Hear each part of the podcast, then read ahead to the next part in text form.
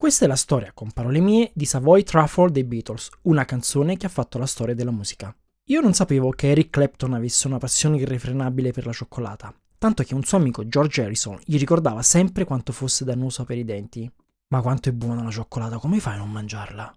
Io mi immagino la scena con Eric Clapton e George Harrison che stanno suonando la chitarra a casa di George. Alla prima pausa Clapton allunga la mano per prendere un cioccolatino, scopre che sono i Good News della Mackintosh, una pasticceria inglese avviata con cento sterline, e in un baleno si finisce tutta la scatola. Infatti Harrison racconta che Eric aveva sempre mal di denti per la cioccolata e appena vedeva una scatola di cioccolatini doveva finirla tutta.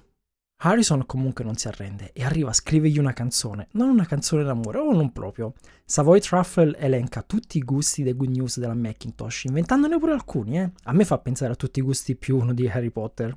Questa fu la prima canzone scritta da George Harrison. Lui si fece aiutare da Derek Taylor e si rifà ad Harlem Shuffle, quella che ti ho raccontato nell'episodio precedente, e a You Are What You Eat, sei quello che mangi.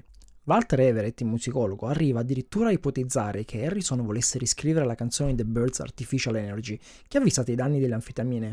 Dopo due anni a studiare il sitar, uno strumento a corde induista, Harrison torna alla chitarra come strumento principale e lo fa con un pezzo solo che cita Ob-La-Di Ob-La-Da, sempre dei, dei Beatles, che uscirà comunque nello stesso album. L'aver storpiato il titolo, infatti lui canterà Ob-La-Di Ob-La-Da, ha solleticato la curiosità di tanti critici. Infatti non è un segreto che la band non registrò con piacere Ob-La-Di Ob-La-Da.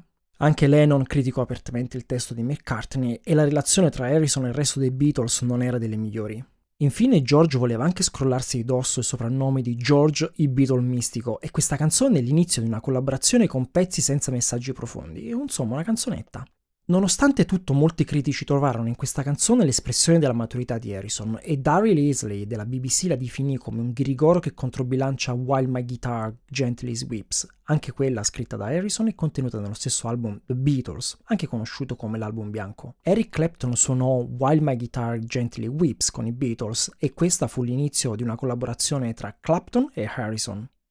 Ella Fitzgerald, Terry Manning e i dei My Bee Giants riproposero la canzone per accontentare diversi gusti musicali ed è sicuramente da ascoltare anche la performance di Hannah Robinson. La mia fonte di anfetamine è la Nutella e la tua? Raccontamelo con un'email a messaggi at comparolemie punto it o un vocale con comparolemie punto it slash messaggi. Io sono Davide Fiorentino dallo studio di Cambridge e ti aspetto sempre qui per raccontarti la prossima canzone che ha fatto la storia della musica, sempre con parole mie. Condividi questa storia con i tuoi amici e segui con parole mie per non perdere nessun episodio.